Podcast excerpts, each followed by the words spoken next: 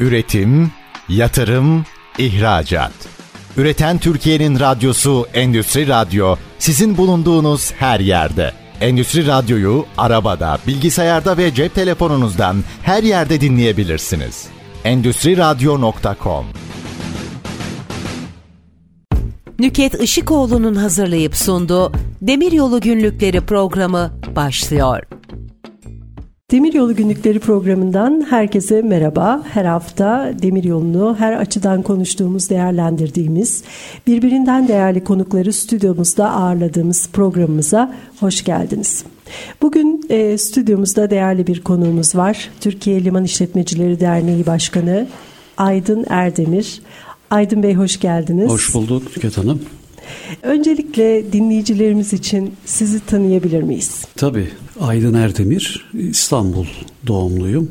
60 yaşındayım. Bu yıl 60 yaşına girdim. Yaklaşık 35 senedir sektördeyim. Aslında kıyı yapıları mühendisliği alanım. Belli bir süre kıyı yapıları mühendislik tarafında yer aldım ama yaklaşık 30 yıldır da işletme tarafındayım limanlarla ilgili. Hı hı. Ve bunun e, neredeyse 30 yıla yakını Tekfen grubunda, Tekfen Holding'in denizcilik ve liman taraflarını yönetiyorum.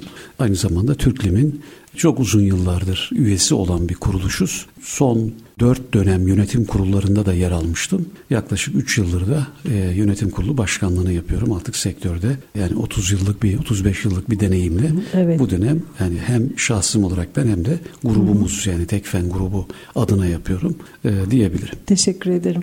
Türklim çok önemli bir dernek. Türkiye'deki liman işletmelerinin bir araya geldiği bir e, sivil toplum kuruluşu.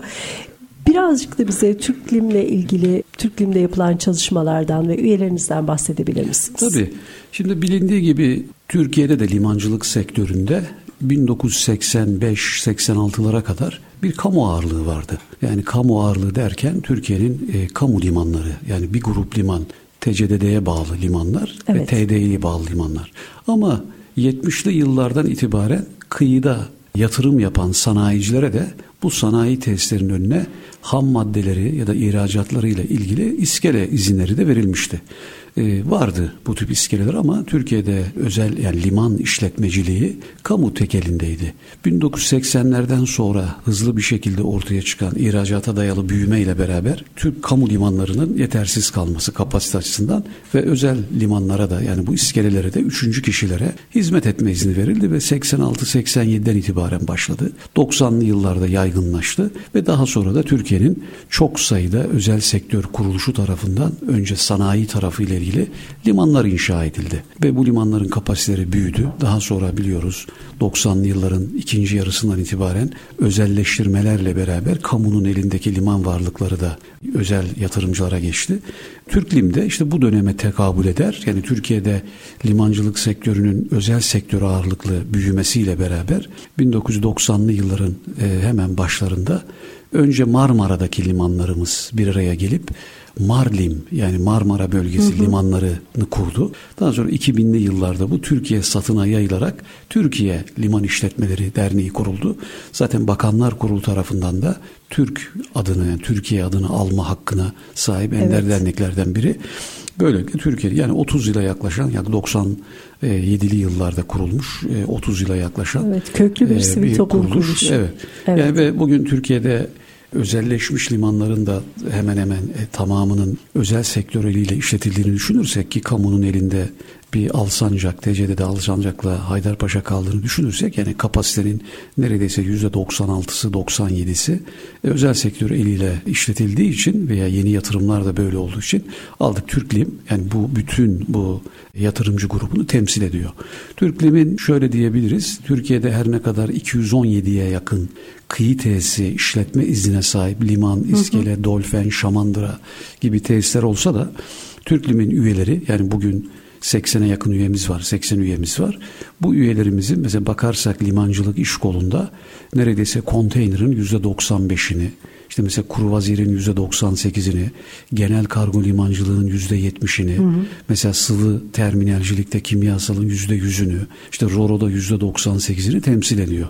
Yani bu anlamda Türkiye'nin en etkin dış ticarete hizmet eden bütün limanları Türk Liman üyesidir. Evet, limanlarımız bizim e, dünyaya açılan kapılarımız. Evet. Ülkemizin her açısından yani ekonomisinden, endüstrisinden, sanayisine kadar lojistik zincirinin her e, aşamasında limanlarımız çok önemli. Evet. Peki ülkemizdeki limanlara baktığımızda Aydın Bey, siz ülkemizdeki limanların demir yolu bağlantılarıyla ilgili bilgi verebilir misiniz? Ne düşünüyorsunuz bu konuyla alakalı? Tabii. Genel durumumuz nedir? Bir sizden bir değerlendirme rica ediyorum. Şimdi sorunuz tabii önemli. Neden?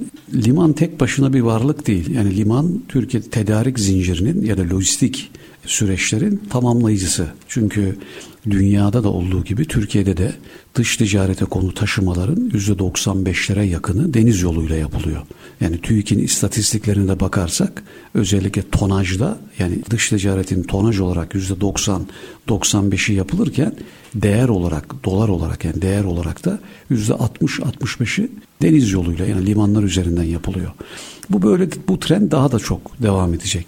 Ama limanlar üzerinden yapılırken Türkiye'nin her bölgesindeki üretilen yani üretim e, ihracata konu olan üretim ve bu üretimlerin karşılığındaki ham madde ihtiyaçları da ağırlıklı olarak deniz yoluyla geliyor ve buralara aktarılıyor. Şimdi buralarda büyük sorunlarımız var. Çünkü Türkiye'de demir yolunun iç taşımalardaki oranı gayet çok düşük. Siz de zaten yani Demiryolu Taşımacıları Derneği'nin de raporları, son raporu da bunu bize gösterdi. Yani şunu özet olarak şu ilk etapta şunu söyleyebiliriz. Türkiye'nin kıyı tarafında liman yatırımlarında bir sorunumuz yok. Çünkü genç yani 90'lı yıllardan sonra ve yeni yatırımcı çekmiş bir liman envanterine sahibiz. Özellikle konteynerda da evet. küresel liman operatörlerinin Türkiye'ye ilgisi çok görüyoruz her yerde ve e, önemli bir liman altyapımız var ama limanlara ulaşmada büyük problemlerimiz var. Yani burada demiryolu liman entegrasyonumuzda ciddi sıkıntılarımız var. Zaten siz de yani sizin de bildiğiniz gibi hani yapıl e, son açıklanan raporda da bize bunu gösteriyor. Yani Türkiye'de örneğin e, 217 tesisin liman tesisimizin sadece 21 tanesinde demir işleyen bir demir yolu var. Onun da evet. çok verimli işlediğini söyleyemeyiz. Yine burada en önemli şey yani limanlara yük üreten ya da karşılığında ham madde ihtiyaçlarını limanlar üzerinden gören firm baktığımızda yaklaşık Türkiye'de böyle de söylenebilir. 295 tane e, organize sanayi bölgesinin sadece 13 adedinde demir yolu evet. var. Yani Türkiye'nin bir diğer sorunu da bu. Yani OSB'ler asıl üretim noktalarında evet. e, demir yolu bağlantılarımız yok. Zaten diğer taraftan da Türkiye demir yolu envanterinde çok büyük yatırımlara ihtiyaç duyuyor. Çünkü %90'ı tek hat ve bu hatlar üzerindeki işletme hızımızda ortalama 25 kilometre saat. Bu da tabii zaman meselesini ortaya çıkarıyor. Yani bundan dolayı Türkiye demir yolu bağlantısı, liman ve demir yolu entegrasyonunda hakikaten yani karşılaştırdığımızda birçok ülkeye göre ki rakiplerimize göre oldukça geride. Yani limanlarımız iyi. Bunun için de limanlara sanayicinin e, karayoluyla ağırlıklı olarak ulaşması gerekiyor. Bu da tabii büyük navlun fiyatları, işte fosil yakıtlara bağlı olmasından dolayı önemli bir lojistik dezavantajlar. Zaten Türkiye içinde de lojistik maliyetler önemli bir e, rol oluşturuyor. Rekabet gücümüzü esas kaybettiğimiz nokta da burası. Doğru haklısınız. Yani e, limanların geri beslemelerinin çok sağlam bir şekilde organize edilmesi lazım. Özellikle demiryolu bağlantılarıyla. Çünkü ben de hani hazır yeri gelmişken konu demiryoluna gelince e, bir kısa bilgi vermek isterim. Az önce söylediğimiz gibi evet gerçekten demiryolu taşımacılığının payı yurt içi taşımalarımızda yüzde dört, uluslararası taşımalarımızda yüzde bir civarında. Ve e, demiryolu liman entegrasyonunun özellikle bu ara taşımaları ortadan ortadan kaldıracağı için sanayicimize önemli e, maliyet avantajı e, sunacağı da yatsılanamaz bir gerçek. Peki e, bu noktada demiryolu liman bağlantılarının iyileştirilmesi halinde bunun ne gibi olumlu etkileri olacaktır demiryolu taşımacılığımızı ve ülkemizin lojistik zincirine? Evet. Yani şimdi dünyada dış ticarette büyük olan ülkeler yani bize benzer olan Türkiye'de kötü bir ülke değil tabii Türkiye'de önemli bir sanayi ihracatçısı bir ülke. Evet. E, ve toplam ihracatımızın içinde yüzde seksen sanayi ihracatımız bu da önemli. Hepsinde hem gelişmiş limanlar hem de çok gelişmiş bir intermodal taşıma, ulaştırma sistemine sahip olduğunu görüyoruz. Yani bu Avrupa için de böyle, Asya için de böyle, hatta Latin Amerika için de böyle. Hı hı. Yani Türkiye eğer bunu başarabilirse limanlar açısından şöyle bir e, etki ortaya çıkacaktır. Bir bir kere Türkiye'nin ihracat kapasitesi yükselecektir. Yani evet. Türkiye çünkü siz yani bunu hep tekrar ederiz. E, bir ülkenin üretim yapmasından öte dış ticarette rekabetçi olabilmesi için hem liman altyapılarının hem de lojistik altyapılarının çok daha güçlü olması lazım. Bu bir maliyet konusu. Yani siz bunu ne kadar iyi şekilde hallederseniz bu yatırımlarla yani demir yolu ve liman entegrasyonunu yapabilirseniz sizin bir kere rekabet gücünüz artacak. Rekabet gücünüzle birlikte yatırımcı, yatırım çekme yani yatırım cazimeniz de artacak. Evet. Türkiye'deki en önemli sorunlardan bir tanesi bu. Evet. Yani onun için demir yolları bunun için önemli. Demir yolları aynı zamanda hani görüldüğü gibi bugün karayolu, hava yolu, deniz yolu ve demir yolu maliyetine baktığımızda en ucuz ulaştırma Hı. yollarından biri. Tabi de, deniz yolu yine en ucuzu. Çünkü evet. bir anda çok büyük tonajları taşıyabiliyorsunuz ama iç taşımalar açısından evet. baktığımızda ki Türkiye'de demir yolu kadar bizim önemsediğimiz başka bir konu da kabotajdır. Yani Tabii. Türkiye'de limanlar arasındaki taşımalar yani büyük ana hatlarda iç taşımalarımızın da e, deniz yoluyla yapılması. Bu konuda da Türkiye çok e, düşük bir oranda.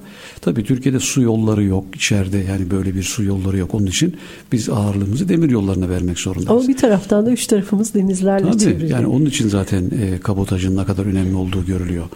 Ama şunu da söylemek lazım. Yani günümüzde tabii ki bizi bekleyen en önemli kavramlardan bir tanesi de çevresel açıdan yani sürdürülebilirlik ve yeşil süreçlerin yani yeşil dönüşümün aynı zamanda hayata geçirilmesi.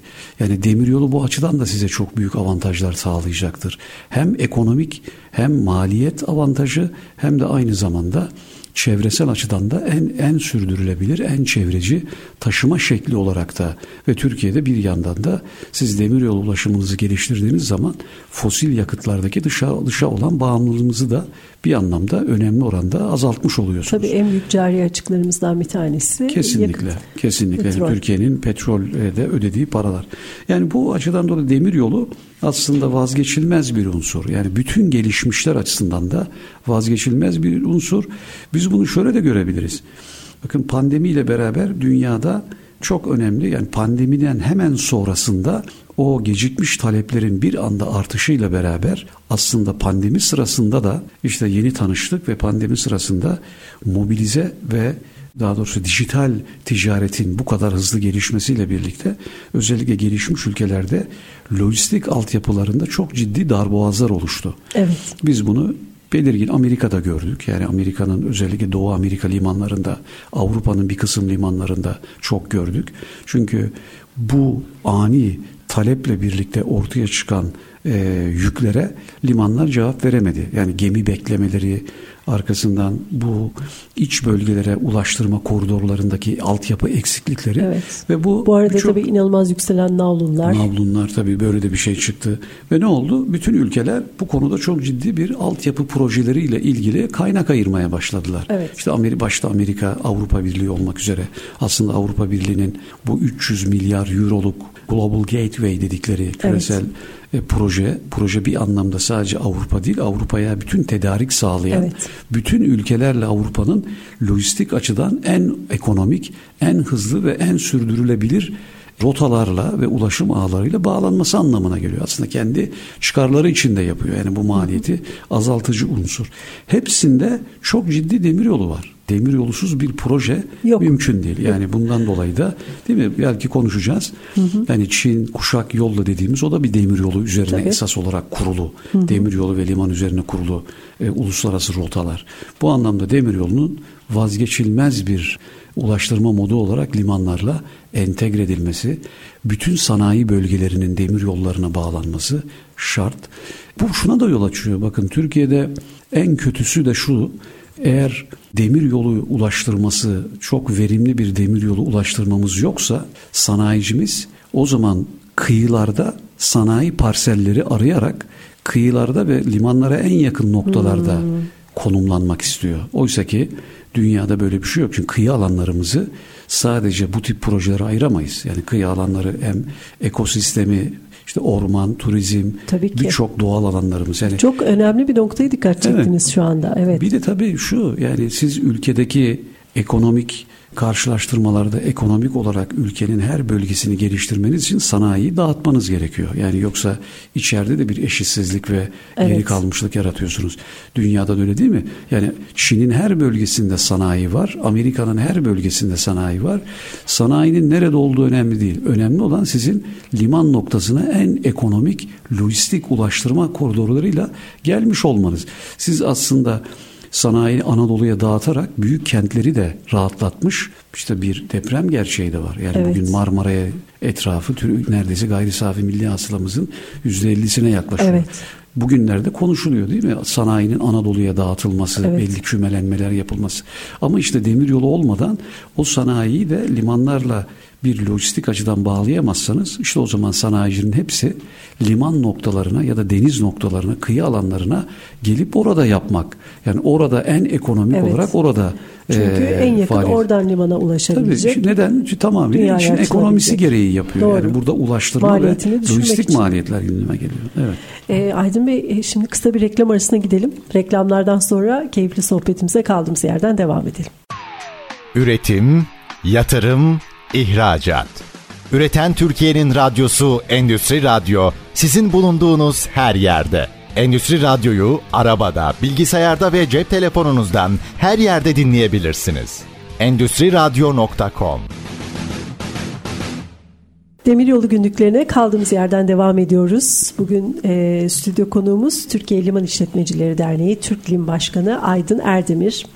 Aydın Bey ile liman ve demiryolu bağlantılarının öneminden bahsediyoruz. Aydın Bey özellikle bu son dönemde yaşadığımız pandemi, bunun yarattığı o sizin de az önce bahsettiğiniz gibi lojistik zincirindeki kırılmalar ve üretim problemleri aslında ülkelerin e, bu üretimleriyle de sanayileriyle de ilgili yeni arayışlara sebep oldu. Yani her ülke acaba ben kendi ülkemde ne üretebilirim, komşu ülkemde hangi üretimi sağlayabilirim ve bunun sonucu olarak yeni lojistik koridorlarını nasıl planlayabilirim arayışına girdi.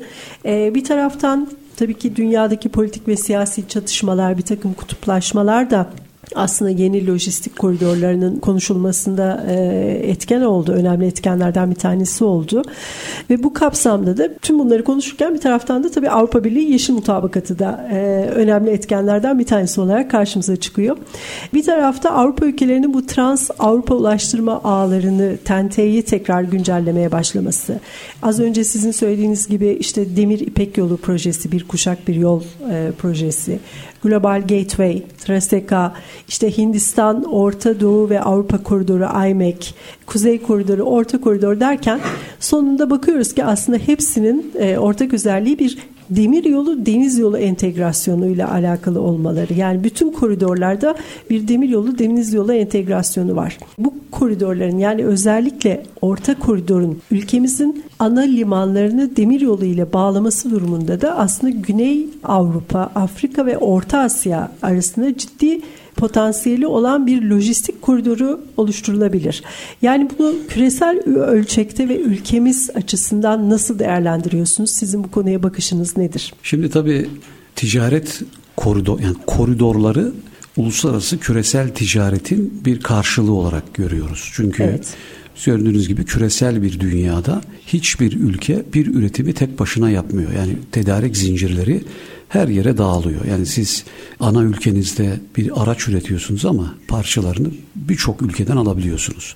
E, aynı zamanda bazı üretimleri hiç yapmıyorsunuz, onları da tedarik ediyorsunuz. Şimdi e, bu anlamda küresellik hem bütün ülkeleri birbirine ticari açıdan bağladı hem de ortaya yeni bir eşitsizlik de yarattı. Burada evet. güçlenen ve büyüyen ülkeler olduğu gibi ekonomik olarak da büyük yani üretim gücünden kaybeden ülkeler de oldu. Şimdi bu zaten bunun da karşılığı. Biz hani insanlığın ilk tarihinden itibaren bu vardı. Yani Anadolu'da İpek yolu, baharat yolu bu da yani üreten ülkelerle tüketen ülkelere doğru bir ticari hareket de vardı.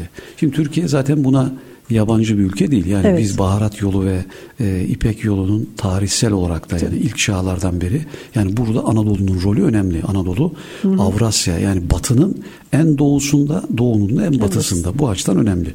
Şimdi diğer taraftan ticaret koridorlarını yani ulaştırma koridorlarının niye bu kadar çok konuşuyoruz? Çünkü küresel bir rekabet aynı zamanda politik ve sistem olarak da öyle bir noktaya getirdi ki biz bunu artık çok rahatlıkla hani küresel güney ile küresel kuzey diyebiliyoruz. Yani bir yanda Avrupa, Amerika ve onunla beraber hareket eden küresel kuzey, bir yanda Çin, işte Rusya, Hindistan, işte içine birçok ülkeyi alabiliriz ama bu ülkeler arasında girift yani hem e, birlikteler hem de bazen birlikte de farklı ülkeler farklı ülkelerle de rekabet güçlerini e, kaybetmemek için iş yapabiliyor. Şimdi şunu görelim. Kuzey tüketen bir ülke, tüketen bir nüfusa ve yüksek satın alma gücüne sahip evet. ama e, güney ise üreten bir ülke ve buradan da onların ham maddelerine ürettiği ürünlere de ihtiyaçları var. Şimdi bu ikisi arasındaki nokta bir ulaştırma sorunu. Bu ulaştırma sorunu çok uzun yıllar hep deniz yoluyla çözüldü. Çok uzun yıllar karayolu yoktu. Zaten kıtalar arası yani Amerika ile Asya ve Avrupa arası zaten deniz yolu geçerli ama birbirine bağlı olanlarda demir yolu da önemli bir etken sayılabilir. Şunu söyleyebiliriz. Tabii biz lojistik koridorları aslında Çin'le gündemimize aldık. Yani Çin'in 10 yıl önce kuşak ve yol projesi evet. aslında bir sanayi devi haline gelen Çin'in bütün dünyaya ulaştırma sistemlerini ve ulaştırma modlarını en ekonomik hale getirmesinin yanında en güvenli hale de getirmesiyle ilgili ortaya çıktı. Çünkü siz bir koridorun çalışabilir olması için sadece hani ben koridor oldum burası bir koridordur demeniz yetmiyor. Yeter, değil, yani evet. burada çok iyi altyapılarınız olacak. Yani demiryolu, liman olacak. Aynı zamanda mevzuatınız da bu koridorlarla ilgili uluslararası uyumu sağlamış olacak ve onu hızlandırmış olacak. Tabi politik durum da önemli. Yani güvenli ve sürdürülebilir ve istikrar olacak. Çünkü en ufak bir istikrarsızlığın bu koridorları kapattığını görebiliyoruz. Zaten Rusya ve Ukrayna evet. tamamıyla Rusya üzerinden yürüyen kuzey koridorunu kapattı bugün. İşte hı hı. farklı yerler de var. Tabi teknoloji burada çok büyük devreye giriyor. Yani teknolojik olarak çok hızlı olmanız gerekir falan. Yani şöyle baktığımızda evet bu koridor arayışları bir koridor başka bir koridorla ikame edilmeye çalışılıyor ama koridorların hepsinin kendine göre bir ekonomik mantığı da olmalı. Yani bu ekonomik mantık aynı zamanda koridoru daha pahalı değil, daha uygun hale de getirmeli. Yani sadece istikrar yetmiyor, aynı zamanda uygunluk da önemli. Şimdi Çin zaten hani bugün 1.1 trilyon işte geçen 10. yılıydı. 1.1 trilyon dolara yakın bir yatırımın yapıldığı, yaklaşık 150 ülkeye yayıldığı e, biliyoruz. 300'den fazla proje var. E, sadece devletler yok, çok büyük kurumlar da bu işin içindeler. Evet. Ee, mesela bir örnek vereyim. Yani Rusya-Ukrayna savaşından önce e, demir ipek yolu yani Çin'den Avrupa'ya giden koridora baktığımızda ortada inanılmaz bir ekonomi ortaya çıkmıştı. Yani bize gelen en son bilgide şöyle bir şey de var. Yaklaşık 70 bin tren geçmiş. 320 milyar dolara yakın bir ticaret yapılmış. Yani 70 bin trenle yaklaşık 21.21 milyon TÜ'ye yakın eşya taşınmış ve Avrupa'nın neredeyse 200-250 şehrine buralar ulaşmış. Yani böyle bir ticaret. Ama bakın ne oldu? Siyasi istikrar ve politik istikrar dediğimiz bu. Bu gerilim ve çatışma bu kuzey koridorunu ortadan kaldırdı ve onun evet. içinde işte güney veya orta koridorlar e, bahsediliyor. Yine hemen bilelim yani Hindistan geçen G7 toplantısında değil mi G20 toplantısında hı hı. Hindistan'da Hindistan, e, Orta Doğu ve Avrupa koridoru açıklandı. Evet. Daha çok güney yani küresel kuzeyin desteklediği. Burada bakın Hindistan hem küresel güney ile hareket ediyor hem bir yandan burayla hareket ediyor. Evet. E, o öyle baktığınızda. Burada da özellikle koridor neden son yıllarda açıklanan yani Asya ile özellikle güney koridorları Avrupa'yı birleştiren koridorlarda bakın Süveyş kanalı dururken Süveyş kanalı hep bypass ediliyor. Yani bu Hindistan'dan açıklanan da işte e, gelecek Birleşik Arap Emirlikleri'nin üzerinden evet. Suudi Arabistan, İsrail limanlarından gidecek. Bu arada Türkiye'ye de bir e, uğramayacak. Yani Tabii o Türkiye de burada bypass yok. edilmişti. Türkiye'yi dikkate alan koridorlardan biri de bu Irak'ta yapılan hı hı. E, bir e, Irak evet. yani Fav limanıyla e, kalkınma yolu dediğimiz evet, kalkınma yani yaklaşık işte 1300-1400 kilometrelik bir demir yolu. O demir yolu projesi belki Türkiye'yi geçebilir. Yani Türkiye evet. üzerinden limanlar üzerinden geçebilir. Şimdi burada neden bir su yolu varken, bir kanal varken bu kanal neden halen kullanılmaz veya işte artan ekonomik büyüklüğe göre kanal genişletilmez ama bakıyorsunuz Süveyş kanalı da gelecekteki ticarette bir riskli bir alan olarak görüldüğü için böyle. Sadece evet. doğal kazalar değil. Yani Evergreen gemisinde yaşadığımız evet. bir kaza günlerce bu kanalın kapanmasına ve milyarlarca dolar Zarar zararlara yol açmıştı. O değil. istikrar ve politik istikrar da burada önemli. Yani o bölgenin yani Güney Orta Doğu'da e, bu istikrarın istikrarsızlığın belli bir süre devam edeceği söyleniyor. Bir de diğer taraftan yine küresel ısınmayla beraber ortaya çıkan bakın Panama kanalında ne oldu? Yani yağışlardan dolayı kuraklıkla beraber Panama kanalında gerekli su olmadı olmayınca oralarda da geçişlerde müthiş tıkanmalar oldu ve son okuduğum haber LNG gemilerinin yani Amerika'dan hı hı. yüklenen LNG gemi Amerika'nın doğusundan yüklenip Avrupa'ya gelen LNG gemilerinin bütün boğazı yani Güney Amerika'yı dolaştığı orada beklemektense dolaştığı ya da ücretleri yani böyle bir evet. maliyetler ortaya çıkıyor. Şimdi burada bizim açımızdan ne önemli? Evet Türkiye aslında Asya ile e, Avrupa'yı birleştirebilen, güvenli bir şekilde birleştirebilen bir şeye sahip. Fakat Türkiye'nin tabii bu konuda bir hazırlığı var mı? Ben Türkiye'nin bir hazırlığını görmüyorum. Neden görmüyorum? Şimdi demin de biz demir yollarından bahsettik. Aslında Türkiye koridor özelliğini çok uzun yıllardır boru hatlarıyla yapıyor mesela. Değil mi? Hazar hı hı. E, yani Bakü Tiflis Ceyhan ya da Kerkük yumurtalık boru hatları ki 70'li yıllara dayanır. Diğeri evet. 2000'li yıllara. Aslında boru hatlarıyla Türkiye'ye ulaşan fosil yakıtlar yani ham petrol Türkiye'de Ceyhan'da limanlara geliyor. Limanlardan batıya gidiyor. Esas olarak batıdaki rafinerilere gidiyor. Türkiye bunu boru hatlarıyla güvenli bir ülke olduğu için yaptı. Ama orada bile Kerkük yumurtalık boru hattımız Irak'ta ve Orta Doğu'da yaşanan istikrarsızla çok uzun yıllardır kapalı ya da çok verimsiz çalışıyor ve birçok şeye konu. Ee, yani bu anlamda Türkiye'yi siyasi kendisini bir siyasi istikrar açısından bir yere oturtması önemli yani Türkiye ama hı hı. çevremizdeki ülkelerle bağlantılarımız açısından bu istikrar sağlanamazsa size gelen o koridorun diğer parçasında ise bir sıkıntı çıkabilir. Tabii kesintiye uğrar. İki, tabii. İkincisi tabii Türkiye halen yani Türkiye'nin içinden geçen bir demir yolu mudur Türkiye'yi koridoru yapacak olan yoksa Türkiye'ye gelip Türkiye'den limanlara ulaşıp limanlarla deniz yoluyla devam edecek bir koridor mu verimdir? Her ikisi de olmalıdır. Yani Türkiye tek başına limanlar üzerinden yani demir yollarıyla Asya'dan gelip limanlarımız üzerinden Avrupa'ya yakın deniz coğrafyasına gidenler olduğu gibi denize kıyısı olmayan ülkelere de demir yollarıyla gidebilir. Bu anlamda Türkiye jeopolitik olarak da aslında doğru bir yer ki tarihsel olarak da demin ifade ettik. Yani İpek yolu e, ve baharat yolu da bu rolü oynamıştı. Fakat Türkiye tabii altyapılar olarak yetersiz. Yani siz onu demir yolcu olarak çok daha iyi bilirsiniz. Biz zaten kendi ülke içimizdeki demir yolu altyapılarını güçlendiremedik. Bakın bir Marmaray var.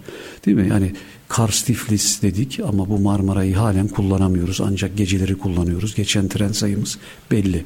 Yani biz evet. ondan bahsetmiyoruz. İşte demiryolu altyapımızın %90'ı tek hat 25 kilometre. Yani bunu mesela biz e, boru hatlarıyla öyle değiliz. Aslında e, en son işte yapılan Azerbaycan gibi TANAP gibi mesela bak buralarda hı hı. küresel olarak aslında ihtiyacı karşılayacak büyüklükte ve ekonomide Türkiye boru hatlarını inşa edebiliyor. Yani Türkiye'den evet. bunlar geçebiliyor. İşte koridorlar açısından da Türkiye hem altyapılarına çok büyük yatırımlar yapmalı. Demiryolu altyapılarına. Ben liman tarafında bir sorunumuz olduğunu çok düşünmüyorum. Çünkü Türkiye'de liman yatırımcıları üzerlerine düşen görevi ortaya çıkan taleple yapıyorlar. Zaten Türkiye'ye bir ilgi de var. Yani küresel liman operatörlerinin bir ilgisi de var ve ben bu ilginin giderek daha da fazla olacağını düşünüyorum. Yani ülke olarak hem e, altyapılarımızı yapmamız hem Türkiye'nin lojistik indekse bakarsanız lojistik indekste halen çok gerilerde yer alıyoruz her ne kadar. Burada lojistik indeksimizin düşük olmasındaki en büyük neden gümrük sistemimizin yani küresel uluslararası e, ihtiyaçlara uygun yenilenmesi, uyumlaştırılması, hızlanması, teknolojik altyapımız, tabii politik istikrarımız burada da çok önemli. Hı hı. Çünkü yani Türkiye'nin mesela Çin'le kuşak ve yolda resmi bir içinde yatırımların olduğu bir anlaşması yoktur. Yani çerçeve anlaşmalar imzalanmıştır evet. ama yoktur. Yani hı hı. siz bugün bakın bundan 3 hafta önce Kazakistan'da Çin'le Kazakistan yeniden Kazakistan'daki altyapıları güçlendirmek için 27 milyar dolarlık anlaşmalar yapılıyor. Evet. Yani demiryolu, ulaştırma, işte çeşitli kümelenmeli sanayi alanları Türkiye'nin böyle bir şey yok. Yani Türkiye zaten maalesef çok büyük bir finansman açığı olan bir ülke. Yani bizim en büyük problemimiz yatırım açığımız. Yani bu evet. anlamdaki yani bu bunu işte ikili ilişkilerle daha uzun vadeli ilişkilerle Türkiye'nin bu süreci hazırlaması ve altyapılarını hazırlaması lazım. Ben deniz tarafında bir sorunumuzun olduğunu düşünmüyorum. Yani limanlarımız buna hızlı ama limana ulaşacak demir yollarının da bu entegrasyonları başarması lazım. Diğer taraftan Türkiye sadece içinden demir yollarının geçtiği, içinden karayollarının geçtiği, içinden boru hatlarının geçtiği bir ülke mi olmak zorunda? Değil. Bunu da böyle görmememiz lazım. Çünkü e, hani near shoring bu son dönemin kavramları zaten küreselleşme yerini bakın kavram olarak küresel güney, küresel kuzeye bıraktığı gibi hı hı. bölgesel e, işbirliğine ve bölgesel entegrasyonlara da bıraktı aslında. Bu anlamda Türkiye merkezine Türkiye'yi aldığımızda etrafımızda çok belli saatlerle ulaşılabilecek korkunç bir ekonomik dünya var. Onun için Türkiye'de üretimlerin Türkiye'de de yapılması, ara üretimlerin Türkiye'de yapılması, yani Türkiye'yi aynı zamanda bir yatırım cazibesi açısından da hem ulaştırma koridorlarının niteliği ve yeri ve altyapılarıyla hem de insan gücüyle evet. e, ve genç nüfusuyla e, bu üretime sevk edecek bir politikanın izlenmesi gerekir. Sadece gelen geçilenin yani yol e, geçilen bir ülke olmamak e, durumunda. Bu esas kalkınma, esas refah buradan gelecektir. Bunun için de genç iş gücünüzü buna göre eğitim eğitmek yani dijital okur yazarlık işte üniversiteler hepsi budur. Evet. Gerçekten çok önemli noktalara temas ettiniz Aydın Bey. Ben de size katılıyorum. Öncelikle bu komşu ülkelerimizle hani demiryolu açısından değerlendirdiğimizde demiryolu bağlantılarımızın çok sağlıklı bir şekilde e, sağlanması lazım. Biz şu anda bunlarda da maalesef sıkıntılar yaşıyoruz. Ama bir taraftan tabii limancılık sektörünün şöyle bir avantajı var. Sizin de dediğiniz gibi özellikle 90'lı yıllarda özel sektörün e, limancılık işine girmesiyle beraber güzel yatırımlar planlandı teknolojik e, altyapılar hazırlandı. Fakat demir yolunda hala özel sektörün payı çok çok az. Dolayısıyla hani hem altyapıda hem işletmede bundan da kaynaklanan bir takım sıkıntılar var. Şimdi tekrar kısa bir reklam arasına gidiyoruz. Reklamlardan sonra tekrar beraberiz. Üretim, yatırım, ihracat. Üreten Türkiye'nin radyosu Endüstri Radyo sizin bulunduğunuz her yerde. Endüstri Radyo'yu arabada, bilgisayarda ve cep telefonunuzdan her yerde dinleyebilirsiniz. Endüstri Radyo.com Demiryolu günlüklerine ST Endüstri Radyo'da kaldığımız yerden devam ediyoruz. Bugün stüdyo konuğumuz Türkiye Liman İşletmecileri Derneği Türk Lim Başkanı Aydın Erdemir. Aydın Bey ile demiryolu liman bağlantıları konusunda e, sohbetimize devam ediyoruz. E, şimdi Aydın Bey biliyorsunuz bu 12. Kalkınma Planı'nın yayınlandı e, ve burada baktığımız zaman aslında lojistik ve ulaştırma ile alakalı önemli maddeler var. E, mesela işte lojistik ve ulaştırmanın amaçlarında modlar arası ve çok modlu taşımacılık uygulamalarının geliştirilmesi, güvenli, erişilebilir, bütüncül, çevre dostu ve düşük maliyetli bir ulaştırma sisteminin tesis edilmesi, rekabetçi üretim ve ihracatı destekleyen altyapının oluşturulması e, ve bunların sağlanarak ulaştırma ve lojistikte bölgesel bir üs olma potansiyelimizden azami düzeyde faydalanılması e, temel amaç olarak gösterilmiş ve özellikle ulaştırma ve lojistik sektöründe çevresel etkilerin ve maliyetin en aza indirilmesiyle enerji verimliliğinin arttırılması amacıyla demir yolu ve deniz yolu taşımacılığında öncelik verilmesi, alternatif finansman yöntemlerinin geliştirilmesi, güvenli, kesintisiz etkin, bütüncül ve sürdürülebilir bir ulaştırma ağı ve lojistik merkezlerin tesis edilmesi gibi amaçlar belirlenmiş. Şimdi 12. kalkınma planına siz de baktınız nasıl değerlendiriyorsunuz buradaki bu hedefleri, amaçları? Şimdi tabii Türkiye'de 11 tane de kalkınma planı vardı. Yani bu evet. 12.si. Evet. Özellikle 1970'li 80'li yıllardan sonraki kalkınma planlarına baktığımızda büyük bölümünün yazılanla hayata geçilen arasında çok büyük farklar olduğunu, birçoğunun çok eksik kaldığını görürüz. Hı hı. Şimdi 11. kalkınma planında da buna benzer çok şey vardı. Ama tabii burada olmayan şimdi çok modlu işte çevresel açıdan önemli faktörler, teknoloji hı hı. bunlar da girdi.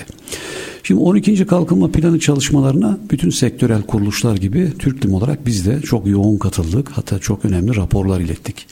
Deniz yolu ulaştırması hı hı. ve şeye dair. Bunların bir kısmı girdi. Aldık burada ortak bir aklın da e, burada devreye girdiğini görüyoruz. Çünkü başka türlü Türkiye'nin rekabet gücünü koruması, istihdamını geliştirmesi, refahı mümkün değil. Çünkü baktığımızda Türkiye'nin değil mi en önemli şeylerinden bir tanesi Türkiye ihracatının birim başına geliri çok düşük. Yani Türkiye Hı. hatta dün bir haber daha okudum. İhracatımız içinde hani bırakalım düşük teknoloji oranı bile giderek düşüyor. Yani teknoloji oranı düşerek daha harcı alem, daha katma değeri düşük bir ihracat kompozisyonuna sahip oluyoruz. Oysa ki bunun refah getirmeyeceği, bunun bir ülkeyi kalkındırmayacağı ortada. Şimdi burada bunlar önemli. Yani kalkınma planlarında bu önemli. Biz zaten bunun takipçisi olacağız hep beraber. Evet. Şimdi ben de çıkardım. Yani 10, 12. E, kalkınma planında lojistik tarafıyla yani ilgili yaklaşık 69 önemli madde çıkardım. Hı hı. Bu önemli maddenin %65'i liman ve demiryolu entegrasyonu. Siz de zaten önceliğin liman demiryolu e, evet. entegrasyon olduğunu söylüyorsunuz. Çünkü çok doğru. Bütün dünya da bunu yapıyor. Hı hı. Diğer taraftan sevindirici bir şey de şunu söylemeliyim. Bakın planın yeniden önemi anlaşıldı. Yani Türkiye çok uzun yıllar plan yapmayı yani insan doğasına aykırı gibi gördü. Yani bırakalım yapsınlar, bırakalım geçsinler. Pazar kendisi belirler falan. Hı hı. Ama şimdi böyle olmadığı görüldü. Yani evet. dünyanın her yerinde başta kalkın yani gelişmiş ülkelerde plan yapmadan hareket edemiyorlar. Çünkü kaynaklarınızı, varlığınızı, kaynaklarınızı, her türlü kaynağınızı, hedeflerinizi, hedefleriniz doğrultusunda nasıl harekete geçireceksiniz? Planla yapılabilir, hayata geçirebilir planlarla. Zaten en son yani TÜSİAD e, başkanı bile ve bazı sanayicilerimiz bile planın altı gerekli olduğunu söylemeye başladı. Yani hı hı. bunlar 40 e, sene önce böyle demiyorlardı. Şimdi bunu gördüler. Çünkü kendileri için de gelecekte yüksek teknoloji üretimleri yapmak, ülke rekabetini korumak bir bütüncül bir yaklaşım gerektiriyor. Şimdi siz de vurguladınız. Bir kere planda çok şey var. Ama bizim için burada öncelikler önemli. Bence planın öncelikleri içerisindeki en önemli vurgulardan bir tanesi demir yolu ve liman entegrasyonu. Özellikle hı hı. demir yolu. Ben demin de ifade ettim. Yani limanlar büyük oranda artık bir kamusal anlamda çok büyük bir yatırım gerektirmiyor. Yani özel sektör ağırlıklı olarak limanlarımız büyüyor. Yani evet. limana yük hareketi büyüdükçe ilgili liman yatırımcısı geri yatırımlarla kapasitesini arttırıyor. Tam tersine Türkiye'de birçok çok sayıda limanımız yeni yatırım projelerine başvurmuştur. Liman yatırım projeleri durdurulmuştur. Yani kapasite analizinden dolayı şu anda bekletilmektedir birçok yerde. Yani burada böyle bir sorun yok ama işte Türkiye lojistik açıdan e, bu intermodal ve çoklu taşımayla yani demiryolu altyapılarına önem verirse bu Türkiye'de lojistik koridorun çalışması, Türkiye'de yük hareketinin artması, Türkiye'de aynı zamanda Türkiye'nin rekabet gücünün de yükselmesi anlamına gelecek. Rekabet gücü yüksek olan bir ülke şüphesiz ki yatırım cazibesi açısından da önemli bir ülke haline gelecek ve yatırım çekmeye başlayacak. Bu yatırımlar sadece yerli e, yatırımcılarımız değil, küresel uluslararası yatırımcılar da Türkiye'yi önemseyecek ve Türkiye'de yatırım yapacak. Şimdi beni tabii limanlar açısından ilgilendiren en önemli şeylerden bir tanesi mesela 363'e ikinci madde diyor ki endüstri bölgeleri, organize sanayi bölgeleri, serbest bölgeler tüm özel yatırım yerlerinin tedarik zincirine uygun, çevreye duyarlı, sürdürülebilir bir şekilde dış ticaret, lojistik ve demir yolu ve liman bağlantıları güçlendirilecek. Zaten en büyük problemlerden biri bu. Burada evet. bütün sanayi alanlarımızı, üretim alanlarımızı biz demir yollarıyla liman noktalarına bağlarsak buralarda aynı zamanda bu limanlara ulaşma öncesi belli bölgelerde yük aktarma merkezleri, kuru liman yani dry port dediğimiz hı hı. limanda sıkışıklığı engelleyen e, ara lojistik üslerde yaratırsa evet. Türkiye aslında çok önemli bir verimlilik kazanacaktır. Hem de çevresel açıdan da çok önemli bir rekabet gücüne ulaşacaktır. Yine siz de söylediniz.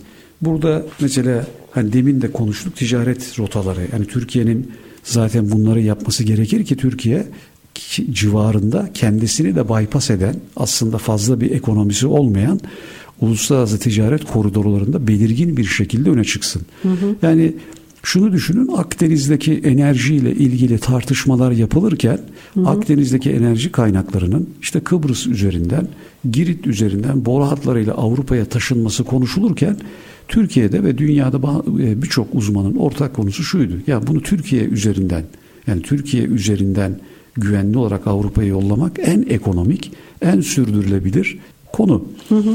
Şimdi burada da böyle yani Türkiye bu rollerini oynar, bu altyapılarını tamamlarsa aslında Türkiye'nin etrafında gelişebilecek bütün koridorlar ya da koridor çalışmalarının Türkiye'nin bu rolü konusunda bir şeyi yok, bir rekabet gücü yok. Evet. Yani siz Hindistan'dan getiriyorsunuz Birleşik Arap limanlarda indiriyorsunuz. Hı hı. Demir yoluna yüklüyorsunuz. Oradan İsrail'e yolluyorsunuz. Orada yeniden limana yüklüyorsunuz.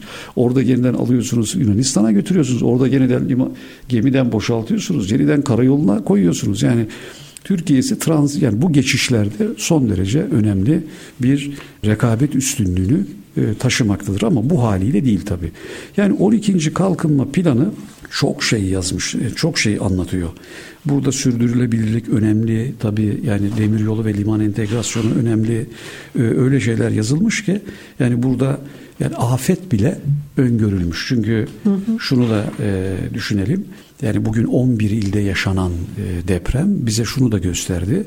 Yani Türkiye'nin limanları açısından söyleyeyim. Çünkü Türkiye'nin limanlarının kümelenme bölgesi. Çünkü doğal olarak bir kümelenme yaşandı. İskenderun Körfezi, Ali Körfezi, Gemlik, Kocaeli Körfezi dediğimizde Türkiye limancılığının kapasite olarak yüzde 85'i buralarda. Büyük kümelenme bölgeleri yani bir nevi bir e, liman yönetim modeli içinde uygun yerler. Hı hı. Fakat buraların tamamı birinci ve ikinci derece deprem bölgeleri. Yani aynı zamanda sanayimizi de limanlara yakın kıyı alanlarına aldığımızda biz aslında sanayiyi de riskli alanlara taşımış oluyoruz. Evet. Zaten bugün 11 ilde yaşanan depremin sonucunda bakın limanların en az zarar gören. Çünkü evet. liman yapıları mühendislik açısından da bizim Türkiye'deki yürürlükte olan kıyı yapıları deprem yönetmeliğimiz dünya ölçüsünde bir yönetmelik. Yani hı hı. bunu bir kıyı yapıları mühendisliğinden gelen biri olarak söyleyeyim. Mesela bu yapıların nasıl yapıldığı ile ilgili ki Türkiye limanları genç bir envantere sahip. Hı hı. Zaten genelde hasarlarımız çok eskiden yapılmış, özelleşmiş falan. Bugün güçlendirme bekleyen, yeni yatırımlar bekleyen limanlarımızda. Sanayimiz açısından da böyle. Yani biz aslında bu şurada yapılan afete dirençli sanayi envanteri, afete dirençli demiryolu, afete dirençli ulaştırma modları dediğimizde aslında sanayiyi Türkiye satına yaymış oluruz. Siz bunları yapabildiğiniz ölçüde aslında ulaştırmayı, ulaştırma ve taşıma e, maliyetini en aza indirirseniz bu yatırımın Erzurum'da olmasıyla yumurtalıkta olması arasındaki farkı da ortadan kaldırırsınız. Yani illa herkesin yumurtalıkta, herkesin e, Ali Ağa'da yatırım yapmasına gerek yok. Yani buralarda da geri sahalar ki burada bizim de çok istediğimiz bir şeydi bu. Burada diyor ki liman geri sahaları yani hı hı. limanların bulunduğu bu havzalardaki liman geri sahalarının da planlanarak bu işte multimodel taşımalar için rezerv edilerek buraların proje geliştirilmesi. Zaten sorun da buydu. Bakın siz Türkiye'de liman yatırımlarını, demiryolu ve liman yatırımlarını böyle bir ülke gerçeğine ve ülke ihtiyaçlarına dönük planlayamazsanız orada o limanın yarattığı ekosistem ve cazibe kentsel alanları limanlara kadar getiriyor. Buradan aslında ülke sanayisi limanla bağlantılı bütün lojistik modlar yerine kentsel projelerle liman çepeçevre çevriliyor ve bu sefer limana ulaşmak mümkün olmuyor. Limanlar için yeni geri sahalar ve yeni alanlar kalmıyor. İşte bu Ali Ağa için de böyledir. Hı hı. Bu İskenderun için de böyledir. Bu Gemlik için de böyledir. Bu Kocaeli için de böyledir. Bu alanları kesinlikle pro, yani şimdi bugünden kamulaştırarak projelendirmek liman geri sahalarını işte intermodal ve demiryolu aktarma istasyonlara, limanların geri sahalarına ayırmamız gerekir. Yani bugün eğer Türkiye önümüzdeki diyelim ki 5-10 yılda 20 yılda birer lojistik koridor haline gelecekse ki Türk limanları bugün 550 milyon ton yük elleşliyor. Bizim 2050 hedefimiz bunun 1.3 milyar tona çıkması. Hı hı. Bugün 1.3 milyar tonu biz 2050'de bütün Türkiye'deki o günkü kaç liman olacaksa bununla e, düşünüyoruz. Bugün Çin'de bir liman yapıyor. Bir liman bölgesi hı hı. 1.3 milyar tonu bir liman bölgesi yapıyor. Tabi orada liman bölgesi dediğimiz devasa içinde evet. yüzlerce terminali olan bir ekosistemden bahsediyoruz hı hı. ki liman budur. Yani hı hı. Türkiye'deki gibi herkesin bir bir iskelesi değildir. Dev bir liman alanı hı hı. içinde yüzlerce veya işte onlarca terminal ve bu bölgenin de ülkenin gelecek ihtiyaçlarıyla genişleme alanlarının da korunmuş olması. İşte plan planlanması lazım. Tabii. Evet. Yani bunları şey plan. Türkiye bu ikinci yüzyılda bakın Türkiye bunu birinci yüzyılın ilk 30 yılında yaptı. Evet. Yani Cumhuriyeti kuranlar bu planlarla Türkiye'nin o dönemde yani Cumhuriyet'ten önce imtiyazlarla yabancılara verilen birçok limanı Cumhuriyet'ten sonra ilk 10 yıl içerisinde devraldı. Yeni yatırımlar yaptı. Özellikle 40, 50'li, 60'lı yıllarda ve Türkiye işte devlet limanları dediğimiz içine demir yollarının da mutlaka olduğu entegre limanlar yarattı. Ama o günkü e, ekonomik model yani çok büyük bir yük hareketimiz olmayınca bu limanlar bizim ihtiyacımızı karşılıyordu. Bu model uygulandı. Yani hı hı. liman otoriteleri yönetimi uygulandı ama biz bunu 70'li yıllardan sonra bıraktık ve herkes gidip kendine bir iskele yapsın. Her sanayici gitsin iskele yapsın dedik. O zaman da ne oldu? Küçük küçük o günkü ihtiyaçları karşılayan çok makro ölçede ülke kaynağı açısından büyük çapta olup hep genişleyecek, genişleme alanı olan bir liman envanterimiz maalesef olmadı. Onun için de herkes büyüyen ölçek ekonomisine göre, büyüyen gemilere göre herkes limanını büyütmeye çalışıyor. Bu evet. bir yöntem değil, bu bir kaynak savurganlığı. Yani Türkiye'nin bugün Hollanda'da iki büyük liman bölgesi vardır değil mi? Amsterdam ve Rotterdam veya Belçika'da işte Antwerp. Burası yüzlerce yıldır genişliyor. Evet. Yüzlerce yıldır genişliyor. Yine Almanya'da da böyledir. Yani bizim de öyle olmamız lazım. Bizim de dev liman projelerini aşama aşama ülkenin ihtiyaçlarına göre geliştirmemiz, büyütmemiz buralarda da özel sektörden, liman operatörlerinden işte concession dediğimiz e, uzun süreli işletme anlaşmalarıyla bu deneyimlerden istifade etmemiz lazım. Böylelikle zaten bu planın karşılığı budur. Yani bu planı sadece onu değil aynı zamanda liman yönetim modeli olarak da yapmanız lazım. Bakın siz şimdi demir yolları dediniz. Türkiye'nin bütün demir yollarını özel sektörün yapması mümkün mü? Biz burada demir yollarından özel sektör işletmecilerinin de işletme olarak yapması evet. üzerinde işte vagon işletmesi gibi liman da böyledir. Yani limanı Hı-hı. da altyapılarının tamamını kamunun yapıp üst yapıları ve işletmeni bir özel sektör yani deneyimli kuruluşlara aktarması daha doğru bir modeldir. Burada ise yani önümüzdeki dönem bizi çevresel açıdan, teknoloji açıdan o kadar çok yatırım bekliyor ki yani bu yatırımların hepsi işte bu planların eşliğinde iyi bir teşvik, iyi bir destekleme bunların hepsini göreceğiz. Yani biz onun için bu 12. kalkınma planını sektörel olarak da takip edeceğiz. Bunları uyaracağız, söyleyeceğiz. Yani bunlarla ilgili çünkü 5 yıllık plan bu. Evet. Yani 5 yıllık planda çok şey yazılmış. Bunların bugünden başlaması lazım. Birçoğunun. İvedilikle başlaması Ve lazım. Ve önceliklendirilmesi lazım. Kesinlikle. Hangi önceliklere göre yapacaksınız diye. Evet. Biz de tabii ki demiryolu ile alakalı, bu demiryolu bağlantıları ile alakalı 12. E, kalkınma planında belirlenen hedefleri biz de sizin gibi aynen yakinen takip edeceğiz.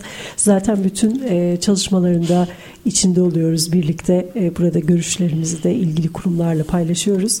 Aslında şöyle bir sonuç çıkıyor bütün bunların sonunda. Bizim limanlarımızın, organize sanayi bölgelerimizin demiryolu bağlantılarının sağlanması ülkemiz için hayati önem taşıyor. Çünkü direkt ülkemizin ekonomisini, sanayicimizin dünya ile rekabet gücünü direkt bir şekilde etkileyecek ve onlara maliyet avantajı sağlayacak bir durum ortaya çıkacak bu şekilde. Çok teşekkür ederim. Ben Bugün, teşekkür ederim. E, davetimizi e, kırmadınız, geldiniz burada bizimle beraber çok değerli bilgiler paylaştınız. Çok keyifli bir sohbet oldu. Çok teşekkür ediyorum katıldığınız ben, için. Ben teşekkür ederim. Zaten şöyle oldu. Yani keyifli de oldu. Sizin bu programınızı ben de takip ediyorum.